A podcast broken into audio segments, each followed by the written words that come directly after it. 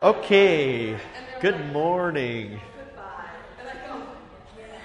Let's go ahead and get started. It's just a little bit after 9:30, and uh, we'll we'll get ourselves rolling here this morning. So today I'm going to talk about uh, the formation of the canon. You know how the scriptures were formed, and I do have a very practical side to this uh, because, you know, when we think about early Christian devotion and how we live our lives uh, as, as Christ's people, uh, as we know, the scriptures are central. Um, and we have the prophets and the apostles, and, you know, we, as Lutherans, we have a basic understanding of, hey, these are the scriptures, these are the Holy Scriptures. But what I would like to talk about in moving in that direction today is to talk about how the canon was actually formed. Have you ever thought about that? Like, how did the Bible come to be? Yeah, you know, I mean, did it did it come leather bound, gilded edging, you know, nice ribbon markers, King James version dropped right out of heaven. No. It was German first. yeah, that's right. That's right. So, you know, it's interesting how it it took some time and the actual the ebb and flow of how it was understood. You know, we know very clearly that you have the prophets in the Old Testament. And then the New Testament, you have the apostles and the evangelists.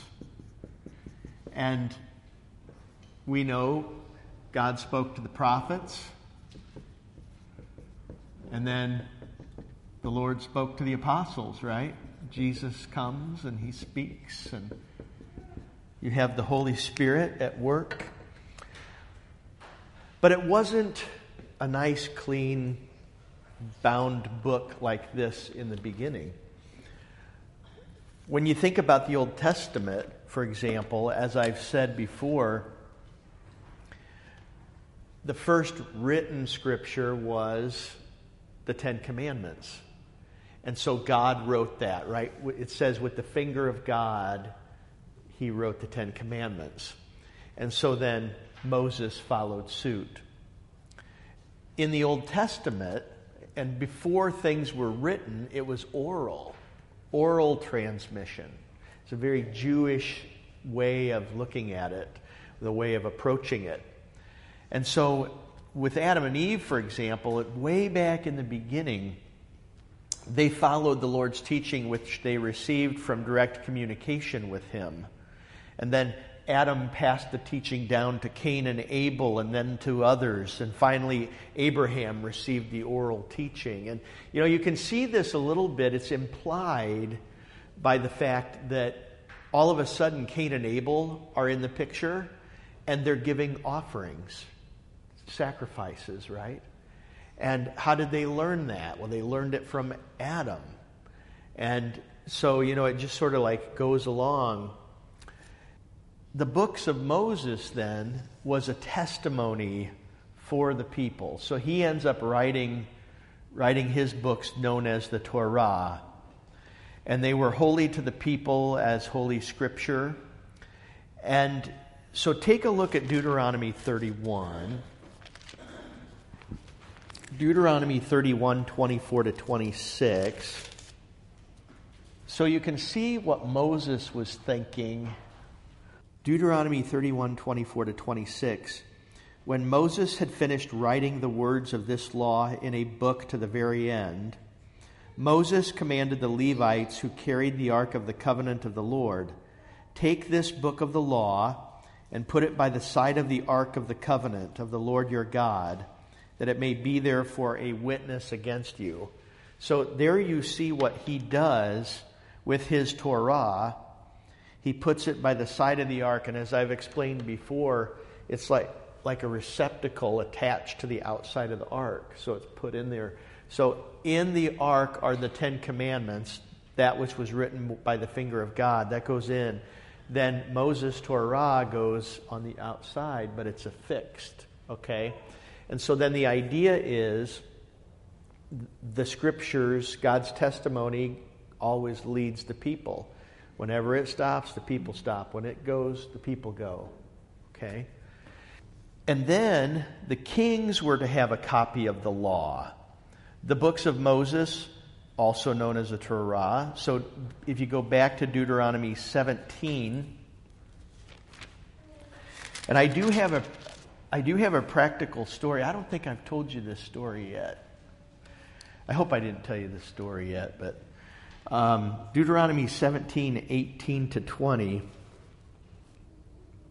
And when he sits on the throne of his kingdom, he shall write for himself in a book a copy of this law, or Torah, approved by the Levitical priests, and it shall be with him, and he shall read in it all the days of his life, that he may learn to fear the Lord his God by keeping all the words of this law and these statutes and doing them, that his heart may not be lifted up above his brothers, and that he may not turn aside from the commandment, either to the right hand or to the left, so that he may continue long in his kingdom, he and his children in Israel.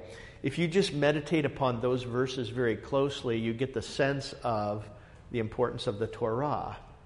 It's meant for the king and all those in the kingdom to learn to fear the Lord his God, which fear in the Old Testament is sort of an equivalent to faith, by keeping all the words of these uh, law of this law and doing them. So it's it's as a remembrance, it's instruction.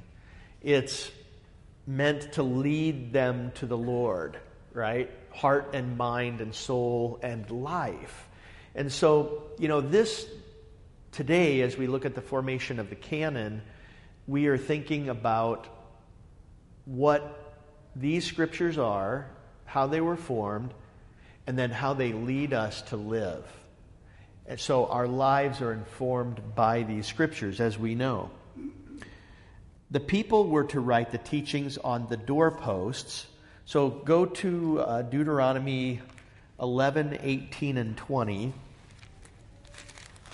You shall therefore lay up these words of mine in your heart and in your soul, and you shall bind them as a sign on your hand, and they shall be as frontlets between your eyes.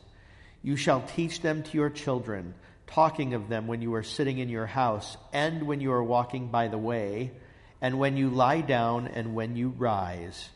You shall write them on the doorposts of your house and on your gates, that your days and the days of your children may be multiplied in the land that the sw- Lord swore to your fathers to give them, as long as the heavens are above the earth.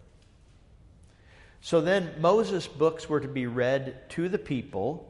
So now go to Deuteronomy 34 10 to 13. And this is the very end of of the writing. So, speaking of Moses, I think I must have put the wrong chapter on there.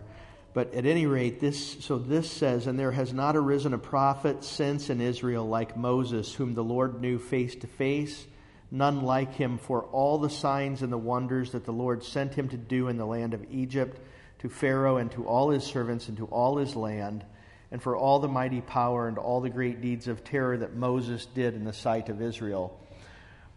So I guess it sort of shows the testimonies. Uh, they demonstrate how the scripture is the norm of faith and life. It shows how the church is the pillar and ground of the truth. Because of them had been committed the oracles of God. And so then the church became the guardianship of Scripture. And when you think about the scriptures, then, if you turn to uh, Deuteronomy 31, let's take a quick look at that and then we'll turn the page on the handout. Deuteronomy 31, starting at verse 9.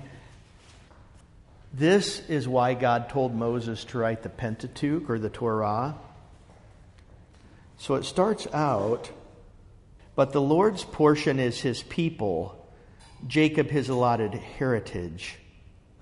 But then let's jump down to verses 26 to 29 just to save a little time. I would have said, I will cut them to pieces, I will wipe them from human memory. Whoops, that's the wrong one. Sorry, turned too many pages. All right, 26.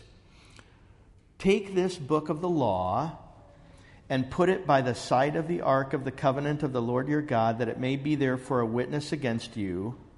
For I know how rebellious and stubborn you are. Behold, even today, while I am yet alive with you, you have been rebellious against the Lord. How much more after my death? Assemble to me all the elders of your tribes and your officers, that I may speak these words in their ears and call heaven and earth to witness against them. For I know that after my death, you will surely act corruptly and turn aside from the way that I have commanded you, and in the days to come evil will befall you, because you will do what is evil in the sight of the Lord, provoking him to anger through the work of your hands. So the Word of God is there to lead and guide the people so they don't go astray. Because, you know, I think I mentioned this before, but Athanasius talked about the soul and how the soul is always moving. The soul never is just like in this motionless position. And so Athanasius says that the soul will either move to the things of God or to the things of the flesh. And so the Word of God is there to lead us so that we are led to the things of God. And so then Scripture, of course, leads us to baptism, right? Leads us to Eucharist. And and then the life follows. Yes. You said that the uh, Moses books were to be read to the people, and you said that scripture reference wasn't the one that you meant. Did you mean Deuteronomy 31, 13? Um, well, let's see. That's good. Okay, she asked, I had the wrong reference up there at Deuteronomy 34, and she was wondering if it, if it was Deuteronomy 31, 10 to 13. So let's take a look at that. Well, yeah, but you should read the law in the hearing. Yeah, and Moses commanded them at the end of every seven years, at the set time in the year of release, at the Feast of Booths, when all Israel comes to appear before the Lord your God at the place he will choose, you shall read this law before all Israel in their hearing. Yeah, I think that's what it was. Assemble the people, men, women, and little ones, and the sojourner within your towns, that they may hear and learn to fear the Lord your God, and be careful to do all the words of this law, and that their children who have not known it may hear and learn to fear the Lord your God as long as you live in the land that you are going over the, to the Jordan to possess. I think maybe that's what it was. So thank you.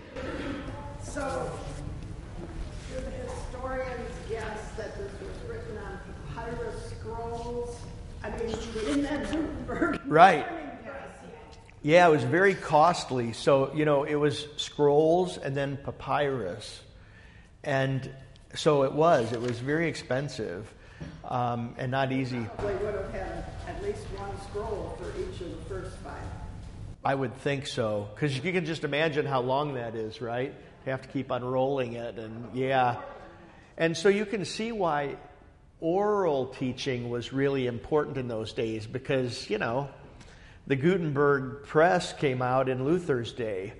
Um, so before that, it was oral communication and oral teaching, and that was primarily what it was. And so people were hearing learners. They would go to the temple and they would listen, and then they would learn it and they would memorize it, and then they would share it and talk about it.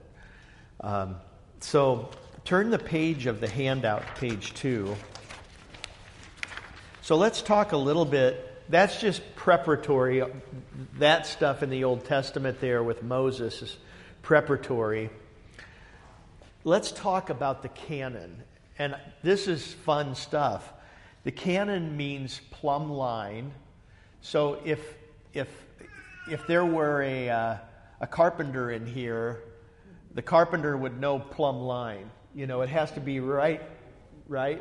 No, if it's got any curve to it, you know, you're in, you're in big trouble, right, Carol? Put us down, we know what plumb line. Okay.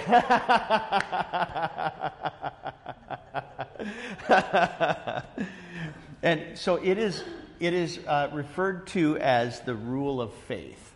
Okay? So canon being plumb line then is rule of faith. So, what caused the canon to be formed? Because initially, the church, even the early, earliest Christian church, did not have a defined canon like we know it today. And that's why I don't know if you've ever heard the other pastors talk about, like, the shepherd of Hermas is a writing.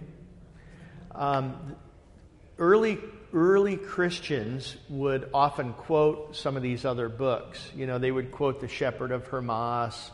They would maybe quote the Didache, you know, different things because these books sounded like Scripture. Um, and, and so in the early days, some thought that the Shepherd of Hermas might have even been written by an apostle and been can, part of the canon or part of Scripture. But the way that the canon was actually formed was because of heretics and disagreements. And so there was one guy by the name of Marcion. And Marcion was sort of like a higher critic.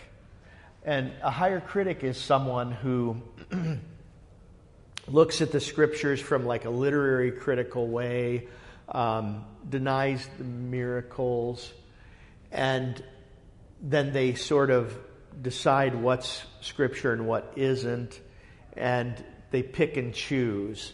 So Marcion was this early figure that he was picking and choosing what was scripture and what wasn't. And so he forced he was one person that forced the church to make up its mind what to include in the Bible. Because Marcion's Bible is said to have been twofold gospel and apostle, with Galatians at its head. So, what he did was he looked at the Old Testament as a different thing than the New Testament. And so he saw that he felt like the, the God of the Old Testament was a hard judge but the God of the New Testament was different. And so what he did was he said, in the New Testament, like in Luke's gospel, if there's Old Testament references in there, Marcion said that can't be part of Scripture because that's a whole different thing, that Old Testament stuff. So he started to cut out Scripture. Yes? Marcion, so this would have been like late 100s, early into the 200s, I would think. And so it's very early, okay? And so the early church responded by annexing the whole New Testament not as an independent collection, but making it part of the Christian Bible. And so, against Marcion, the church was impelled to decide that it could not spare certain books from the scriptures. So, he cut out a lot of Paul's writings. You know, Peter, he wasn't too fond of. You know, he was cutting out different parts of the Gospels. There wasn't a lot left. There wasn't a lot left. And so they had to decide what to include in regards to Marcion. And so Marcion provided his followers with an edition of the Holy Scriptures to which he prefaced a series of what, they what he called antitheses, setting out the incompatibility of law and gospel, of the creator judge of the Old Testament, and then the merciful father of the New Testament, who he said had nothing to do with creation or judgment. So the antitheses opened up with a lyrical celebration of divine grace which should arouse a sympathetic echo in every evangelical heart. So Marcion's gospel was Luke. He loved Luke, but he omitted the birth of John the Baptist. The birth of Jesus was omitted. Yeah, I know. It's I know. It's like well, and see all this is going on within within the Christian circles. Um, I don't know if he was a Gnostic in origin, but you could kind of see it. Well, because, yeah, if he's coming out Jesus' birth, then he's kind of got that, you know, flesh being sort of an icky thing going on. Exactly. Yeah, exactly. Yeah, that's there's a possibility of that. So Marcion liked Paul, but he left out the pastoral epistles. All right, so that was Marcion. Then you had Montanus. And some books had to be excluded then. So there was Montanus and there was Valentinus. So some books had to be excluded because of Montanus, because the Montanists had their own prophecies. And so Montanus was asserting new and continuous revelations. And so, you know, that's a different kind of problem. So, so think about it like this. And Valentinus was similar. Marcion was cutting out, so they had to figure out what to include.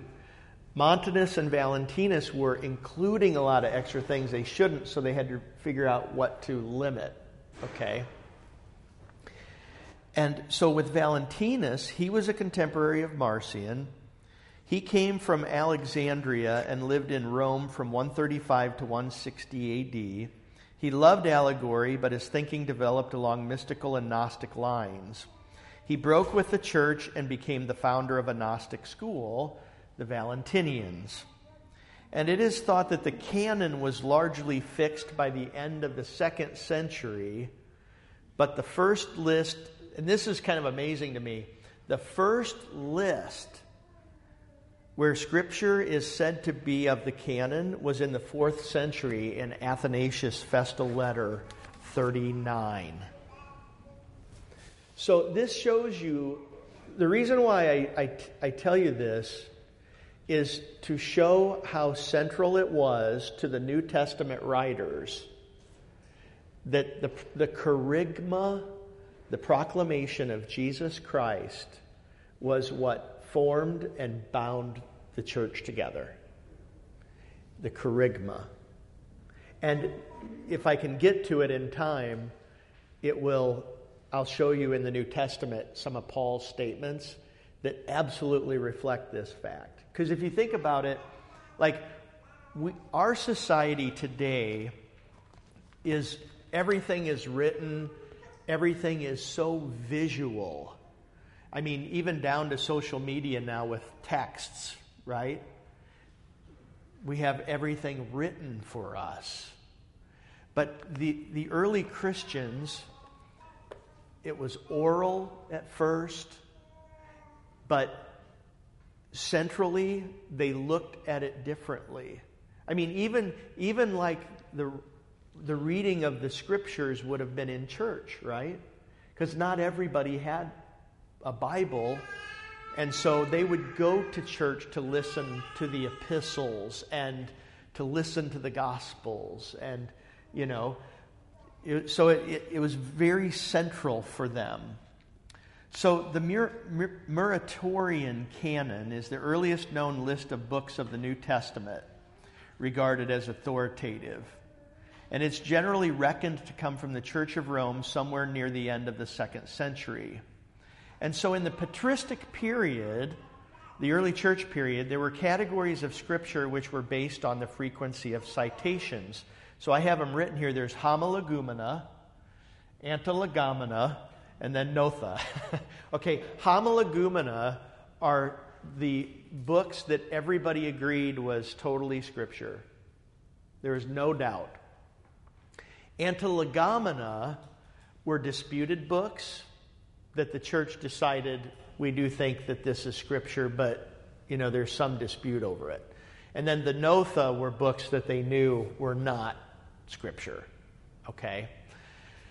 And this is important even in Lutheran circles because, like, the formation of doctrine the way it works is doctrine can only be formed if the teaching is in the Homologoumena books, the unanimously accepted books. You can't form a doctrine from a book that's only in the Antilegomena category. So, like the book of James is Antilegomena. It was disputed whether it was scripture or not by some. And so, if there's something in James, but it's nowhere else, you can't form doctrine based on just what's in James. Does that make sense? Um, there's a discrepancy between like the Catholic Bible and like the right. Is that because of? Yeah. So th- yes, exactly. And then there's the Apocrypha, right? And and so Rome includes the Apocrypha, but we don't. And you know, and it's it's one of those things where you look at the period in which they were written, uh, you look at who wrote them, and um, there's criteria for canonicity. Yes. Even just reading them, it's harder to find Christ in some of the stories. Yeah. I mean, there's some that are like, oh, I can see that. Yeah. Other ones, I'm like, I don't know. I don't know exactly. Well, and so like then you have the uh, um, pseudepigrapha.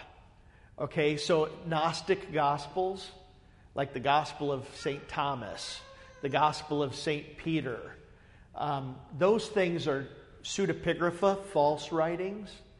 And the reason you know this is because, like in one of them, I want to say it's the Gospel of Thomas. Um, there's like this story of G- the boyhood Jesus, and he gets mad at these kids and so he commands lightning to come down and strike them dead. And you're like, yeah, that's not the Jesus I know, right? And so you're like, that's not scripture. So that's in the category of pseudepigrapha. Okay? I'll put it on here. And I know this, by the way, I realize this is like really heady stuff for 9:30 in the morning on a Friday. So in some ways I apologize, you know. Um, but, you know, it's kind of an interesting topic because um, we're people of the book, right? Um, and not everybody is. So I don't know if I ever told you this story. if I did, tell me and I'll, I'll truncate it, okay? But did I ever tell you the story about my plane ride to Portland? I didn't tell you that story? Okay, good.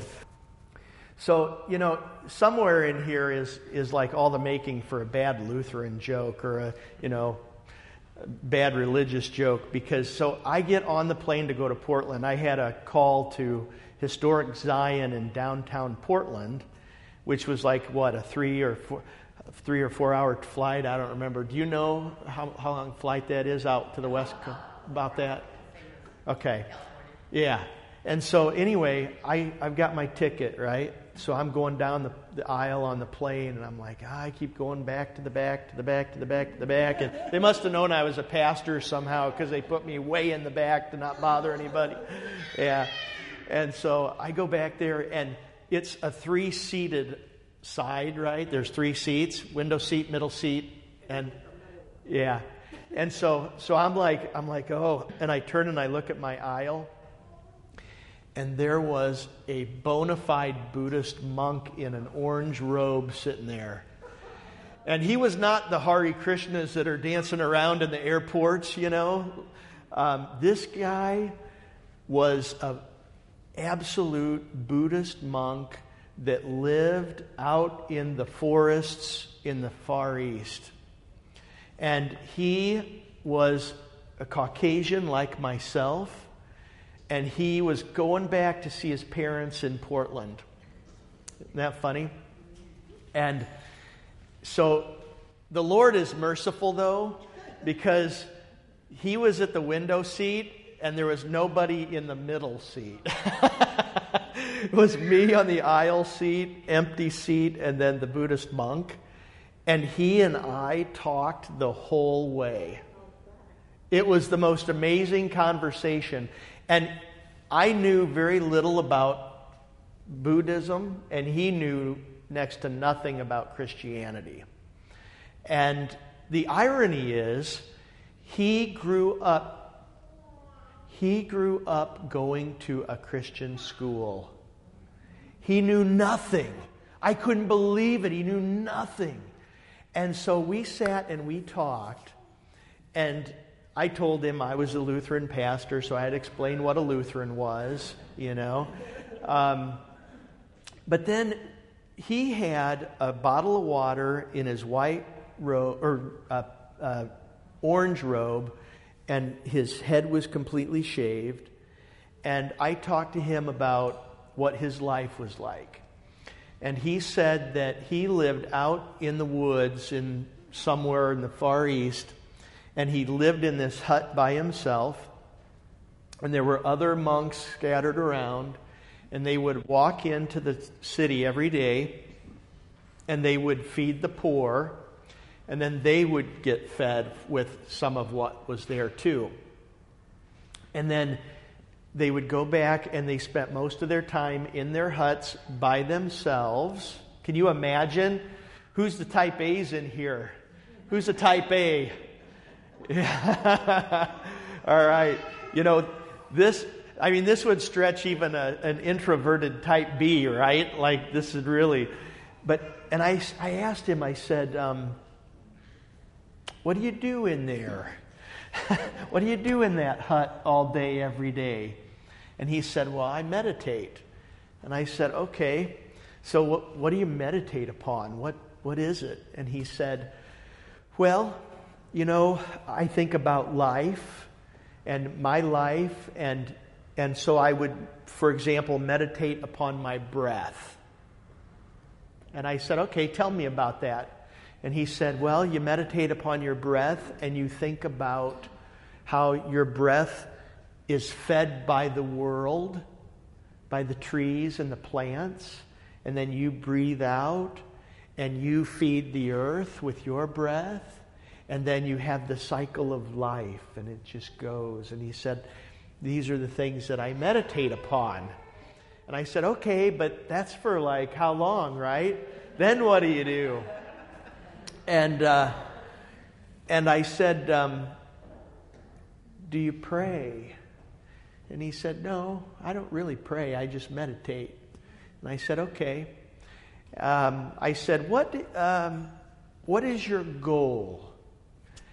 Uh, I said, Do you believe in eternal life? And he said, No, that's not really important. What's really important is how we live here today, how we live on this earth what we contribute.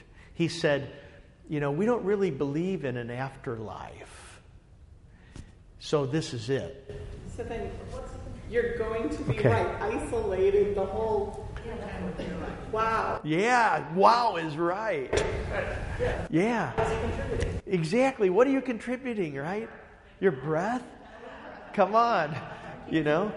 And you're you're feeding people, but you know, that's like an hour a day, but and you're not really producing that to feed the people, right? You're just kind of going on and helping out with some what somebody else produced, and you know, so you're like, huh. And um, I so I asked him. I said, "Do you have?" I think my first question was, "Do you have a prayer book?" Because that's I think how it came up. Like, do you pray? I said, "Do you have a prayer book?" And he said, "Prayer book." I mean, he looked at me real puzzled, and he said, "No, no, we don't have a prayer book." And I said, okay. And so I, he asked me then, he said, well, tell me about your religion and, and what you do. And I said to him that we, I had a prayer book. And I would go to church, to an altar. And we have scripture. And I, and I asked him, I said, you know, what is it that you use as your teaching? And he didn't really have an answer for me. And I said, Our scriptures teach us, you know, they, they teach us the way of life, they teach us the way of God, they teach us about who God is and how God regards us. And so that's how he was sort of like, well, we, we're not really concerned about the afterlife. And I, and I said to him, is, is, is that disturbing at all to you? And he said, no, not really. But, you know, when you look at that, and so we talked just the whole time, and I explained to him about the scriptures and how they inform us and how you know we've learned about everything. You know god is the creator jesus the son of god the redeemer and the holy spirit the sanctifier and we learn about baptism and we learn about the eucharist and that's spiritual food right? The body and blood of christ. And you know and i was explaining all that stuff to him and it was so foreign to him. And as I reflected, I thought, you can really see a big difference in someone who is spiritual but does not have any divine writings that guide, and therefore no understanding of God. Right? God was not central to his existence at all. So you know, the scriptures themselves lead us somewhere. And just practically, when we think about our lives of faith, a life of prayer, and I've talked about this a little bit before, but a life of prayer is not something different than a life of reading Scripture.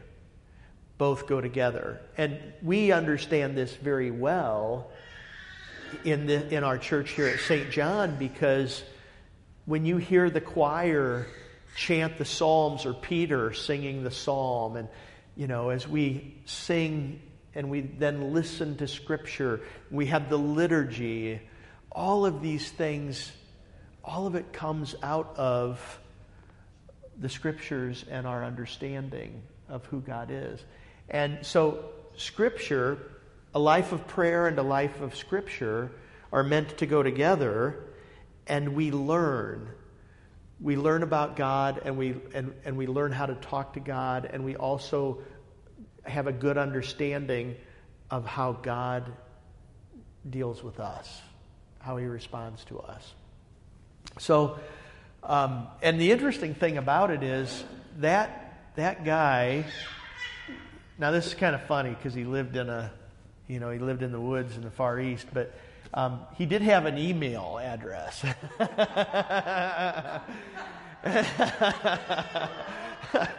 I'm not sure how that worked exactly, but um, but we exchanged emails, and we did keep in contact. Uh, we did email each other back and forth for, for a couple of years, and then he kind of dropped off, and I don't know what happened. But it, and it wasn't every day. It was like I think he had to like trek somewhere, you know, where there is a central hub, and then he could shoot off a couple emails, and then he'd be gone for a couple months. But, you know, for us to think, of, it's so common to us, right? That we have a church with an altar, with the Holy Scriptures, and these scriptures are so precious because who you are and what this church is is defined by all that has come to pass to, to bring us this. The thing I want to just emphasize is even though there were human elements to the forming of the canon, it's all God breathed scripture it's divine. And it was disagreements and heresy that led the church to say, we have to make sure we know what is Scripture. Because the thing with like the Montanists and the Valentinians is they loved to take in new revelations. So, you know, if Holly, you know, walked in one day and said, "I had a dream, and this is what it is, what it is, and this is what it says, and this is where we, need to go," you know, Valentinus or Montanus would be like, "That's Scripture. Let's wrap that in with the rest of it." You know, and then Donna would come in and she'd say something, and well, that same thing, let's include that too. Before you know it, it becomes a dangerous mess. So, when we think about canon, you have to think about that plumb line. What is the rule of faith? And this really is important for us because our creeds are established by the rule of faith. So, just real quickly, if you look at page three, the criteria of canonicity, Paul saw the testimony to Christ as preeminent. So let's take a look at these scripture passages. So 1 Corinthians 12:3 We're going to start jumping around here. Going to going to sing for us. 1 Corinthians 12:3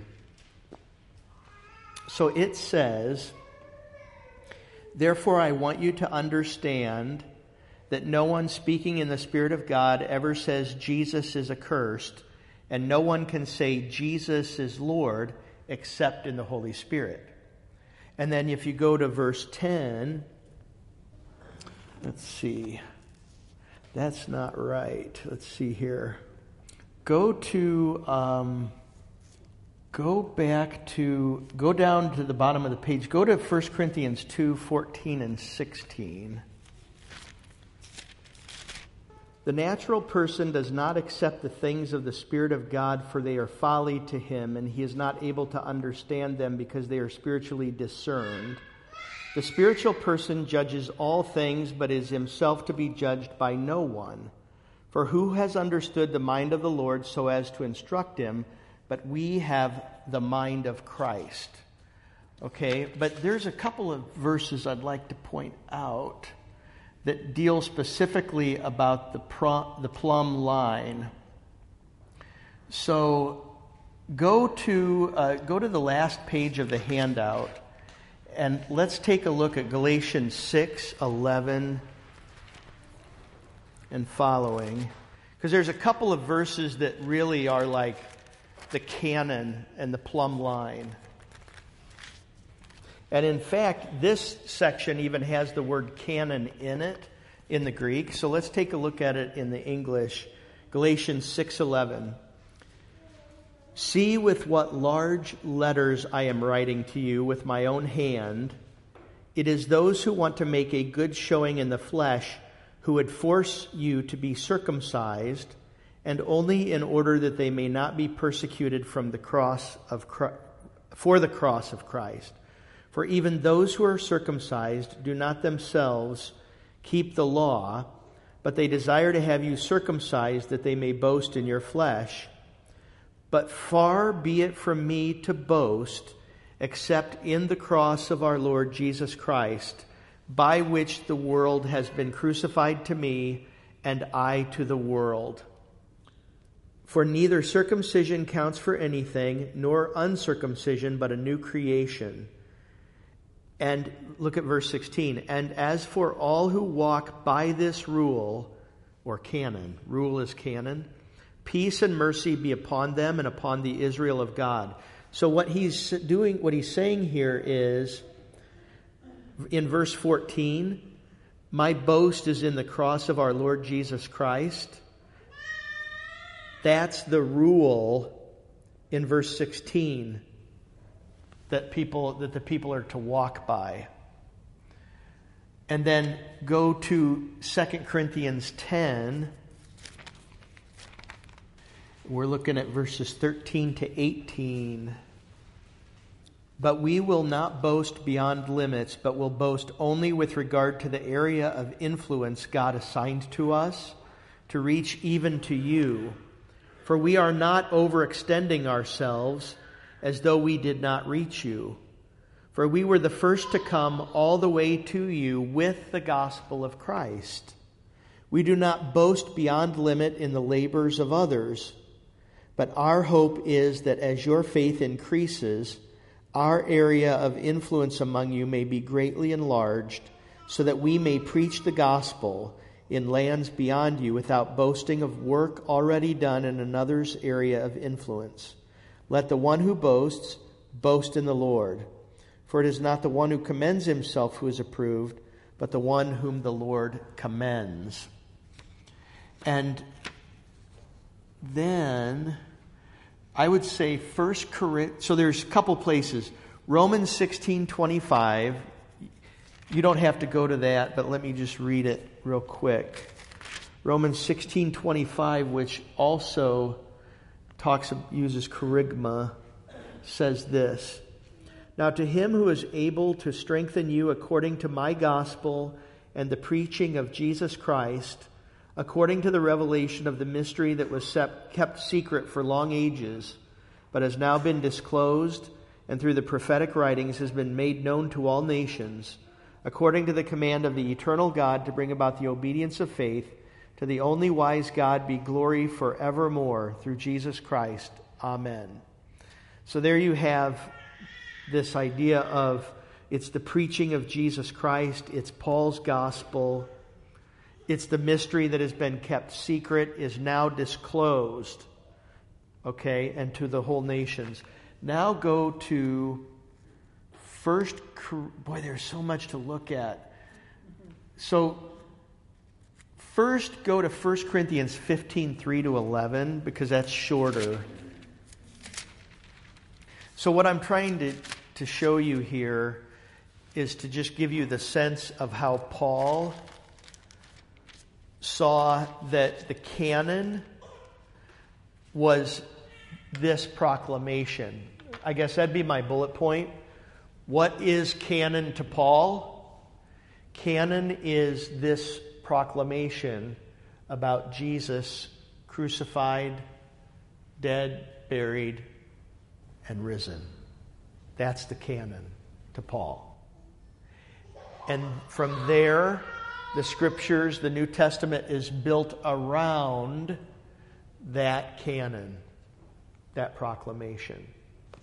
And so the early Christians, when they had to deal with the formation of the canon, they were looking at do these books give us the Jesus that is God and man, crucified, died, buried, risen on the third day.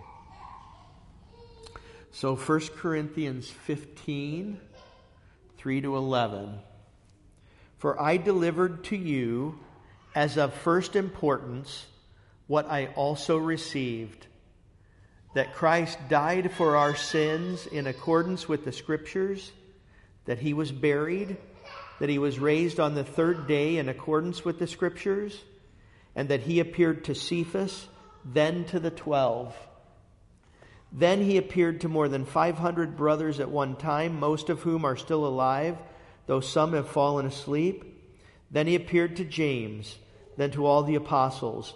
Last of all, as to one untimely born, he appeared also to me. For I am the least of the apostles unworthy to be called an apostle because I persecuted the church of God. But by the grace of God, I am what I am, and his grace toward me was not in vain. On the contrary, I worked harder than any of them, though it was not I, but the grace of God that is with me. Whether then it was I or they, so we preach, and so you believed. So, see how that works? He tells us right off the bat here in verse 3 I delivered to you as of first importance what I also received. And then he gives you the, the canon that Christ died for our sins in accordance with the scriptures, that he was buried, that he was raised on the third day in accordance with the scriptures, and then he appeared. Notice how he says scriptures. I mean, the, in, I think he means the Old Testament. Because the New Testament hadn't really been written, you know. It was an oral thing to a large degree. So, this is important too for how you interpret the Old Testament. Do you see Jesus in the Old Testament? And so he's He's giving it to us. This is, this is the rule of faith. And it's all about the passion of Jesus. And then everything is built around that. And so the creeds, this is why we confess the creeds in church. We come in and we confess the creeds because this is the canon, right? The rule expressed and confessed. And this gives sense to the scriptures. So, practically speaking, the creed is always somewhere in the liturgy very close to the gospel and the sermon. That's by design. Because the confession of faith in the creed should give sense to the scriptures that you heard and the sermon that you heard. Does that make sense? So that's, that's why it is like that. And let's see here. Um, 1 Timothy 3.16. And this in the Greek, and it's also like this in, the, in my English Bible, 1 Timothy 3.16. It's bracketed. It's um, the margins are different than the rest of the text. Is that so with, with your versions? So that suggests that he is quoting from something else. So it starts in 1 Timothy 3:14. I hope to come to you soon, but I am writing these things to you so that if I delay, you may know how one ought to behave in the household of God which is the church of the living God, a pillar and buttress of the truth. Great indeed, we confess, is the mystery of godliness. And then he gives it to you. He was manifested in the flesh, vindicated by the Spirit, seen by angels, proclaimed among the nations, believed on in the world, taken up in glory. It's like an early creed. So, you know, it's thought that even before he wrote First Timothy, that that might have been a part of a creedal confession that was written and confessed by the church because they knew it. And then, if we go to, let's see here. Let's go to 1 Corinthians 1. And while we do, does anybody have any questions? Yes. Uh, follows the gospel of because it makes, gives sense to the gospel of the sermon. Is that right? Yep. Uh, can you make that clear why it makes sense to the gospel of? Yeah. So, so the creed. So you you hear the gospels, and you hear the sermon. Um, and you know, if you think about this, think about all the people in the world that have access to the Bible, and yet different church bodies have come to different conclusions about what it says, right? I mean, you know, if it's just open to subjective interpretation, the scriptures could be meant to say a lot of things, right? I mean, even down to the Jehovah Witnesses that say that Jesus is not God from essence, right? He's created and then given some kind of divine sonship. Um, the scriptures could be misinterpreted. And so when, you he- when one hears the scriptures, the creed always follows to reinforce who God is Father, Son, and Holy Spirit and that and particularly the kerygma that Jesus Christ is God and man who has come to redeem the world from sin.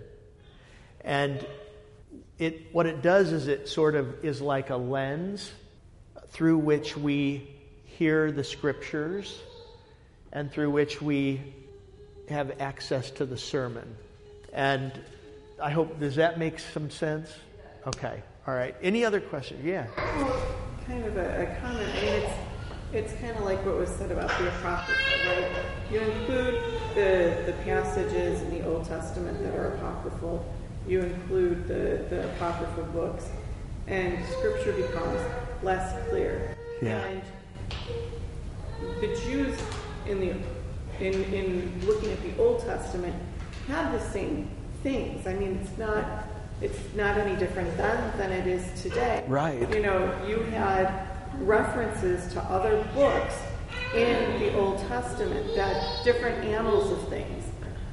They're great, they're helpful, they're lost to history now, but I'm sure they were edifying at the time.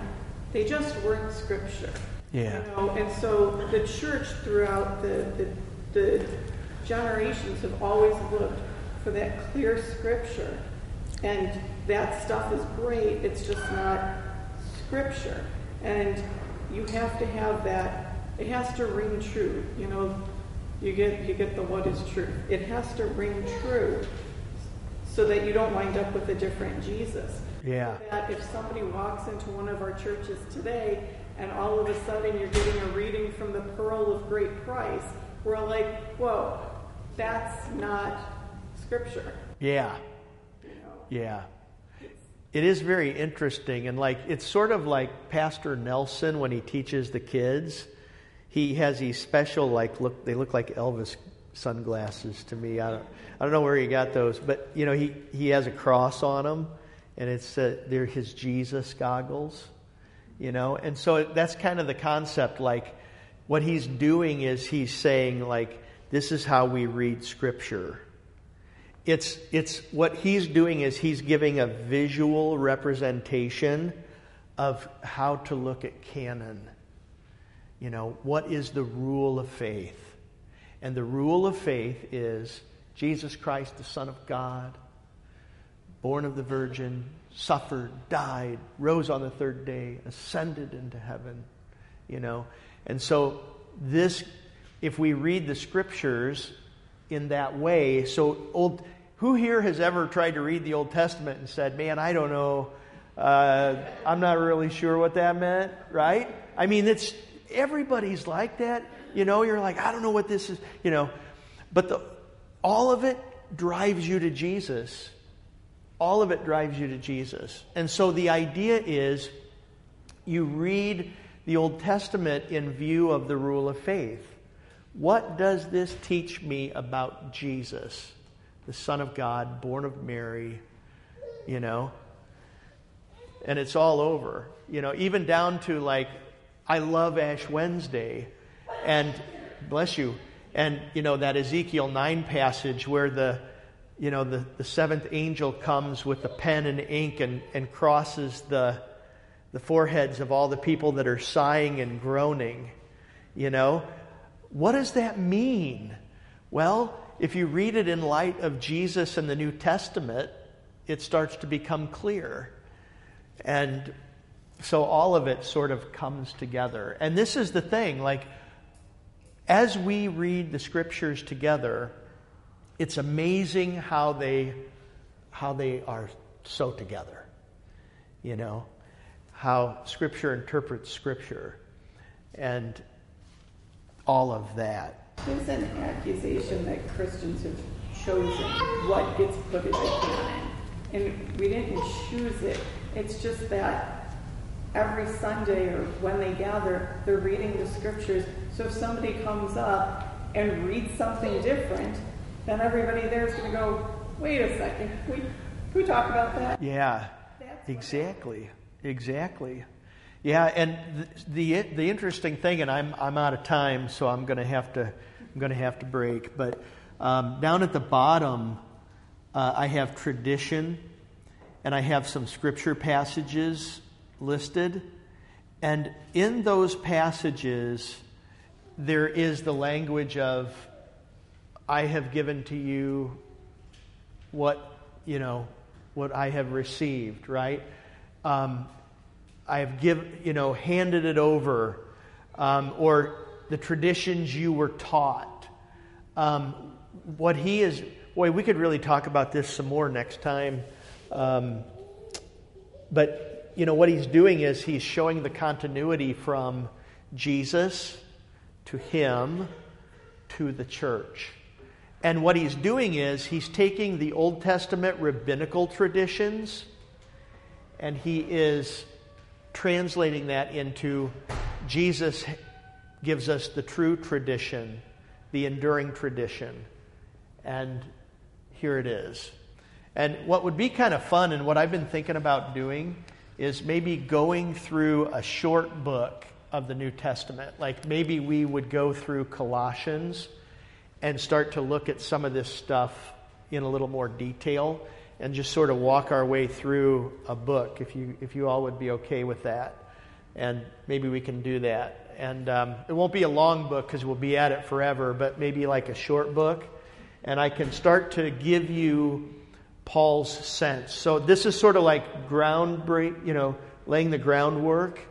And then we can we can kind of hone in a little bit more on paul and just exactly how he thinks about the rule of faith. Okay all right. So let's go ahead and close with the collect and the benediction. O Lord, mercifully hear our prayer and stretch forth the right hand of thy majesty to defend us from them that rise up against us. Through Jesus Christ, thy Son, our Lord, who liveth and reigneth with thee and the Holy Ghost, ever one God, world without end. Amen. The Lord bless you and keep you. The Lord make his face shine on you and be gracious to you. The Lord look upon you with favor and give you peace. Amen.